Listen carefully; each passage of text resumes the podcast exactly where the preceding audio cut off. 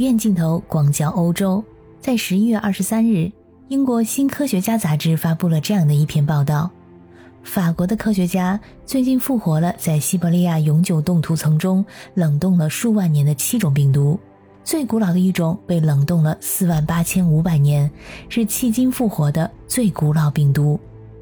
有网友说，有这个时间和精力，能不能把现存的新冠病毒给解决了？也有网友提出疑问。担心复活这个病毒会不会出什么问题，还要求科学家们把病毒放回去。全世界的网友对这一操作都表示一脸懵，可以说是同一个世界同一个问题，为啥要复活这接近五万年前的病毒呢？大家好，我是在欧洲的可可鱼，欢迎收听我的节目。带着同样的疑问，我找了一篇比较详细的报道，先给大家捋一捋这个过程。这些科学家是来自于法国的埃克斯马赛大学。艾克斯和马赛分别是法国两个城市的名字。这所大学是现在法国规模最大的大学，也是法语国家和地区最大的大学。这个大学的研究人员一直致力于古老病毒的研究。早在2014年，他们就曾经复活过在西伯利亚永久冻土层中发现的一种具有三万年历史的病毒。而这一次的研究复活的病毒年代更久，种类也更多，一共是七种病毒。其中最年轻的被冰冻了两万七千年，最古老的被冰冻了四万八千五百年。这次科学家们所复活的病毒，都是曾经被冰封在西伯利亚永久冻土层之下。拥有四万八千五百年历史的这个病毒，是他们从一份永久冻土的样本中复活的。其他的几种病毒，分别是从冷冻的猛犸象粪便的样本，以及西伯利亚狼的冷冻胃内部样本中分离出来的。虽然说这些病毒的时间并不相同，但是复活的这七种病毒都是属于潘多拉病毒。潘多拉病毒的名字来源于神话潘多拉的盒子。病毒的发现者在发现这个病毒的时候，认为他们打开了一个关于病毒的潘多拉盒子。它在2013年第一次被发现，最开始因为它们太大了，当时的发现者还误以为它是一个细菌，后来发现它居然是一种没被记录的巨型病毒。但是大家可以放心的是，潘多拉病毒的宿主并非是人类，而是类似于阿米巴虫的单细胞生物。这种被复活的巨型病毒是并不会感染人类的。从这几年夏天异常炎热的温度就可以得知，全球气候变暖是一个迫在眉睫的问题。气候变化导致的气温上升会造成大量的永久冻土层持续的融化，可能会重新唤醒很多微生物，包括来自远古时期的致病病毒。在去年七月的时候，格陵兰岛的周围有大量的冰层冰川融化。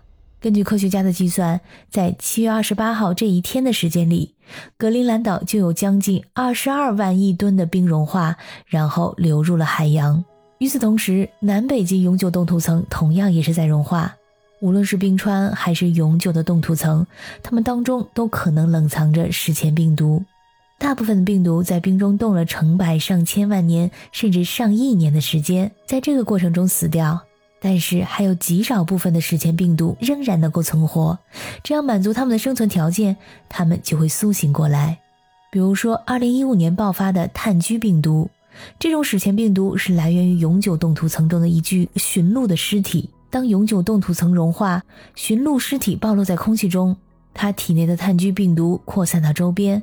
后果呢，就是导致了有两千多头驯鹿被炭疽病毒感染，最后导致一百多人患病，还有一名十二岁的小男孩死亡。冻土层，我们可以把它想象成一个天然的大冰箱。史前病毒在冰封的永冻层或者冰川中冬眠，在一些上万年就已知封冻的永久冻土层中，有着各种各样的远古的东西，比如说死亡的植物、动物尸体、被灰尘和雪覆盖的苔藓。还有各种真菌、细菌和病毒等等。一旦这个冰箱被打开，冷冻层被解冻，这里面被封印的一些远古病毒很有可能会重新的进入自然界当中。事实上，在永久冻土的这个冰箱里，病毒可以休眠一百万年再解冻出来。科学家们通过复活巨型病毒的实验，给了我们一个警告：被冰封的史前病毒是可以再次拥有活性的。什么病毒会苏醒过来？这些都是未知数。虽然这次科学家复活的这些潘多拉病毒并不会给人类造成伤害，但是总会有一些以人类为宿主的病毒，它们现在冰封在冻土层之下，但是就像是定时炸弹一样，不知道什么时候被引爆。而研究小组复活病毒的目的，就是为了掌握这些病毒的信息，做好预防准备。当然，病毒的复活是安全可控的，并不会造成传播。但是，这也是对人类的一次严重的警告。感谢收听本期的鱼眼镜头，我是主播可可鱼，我们下期再见。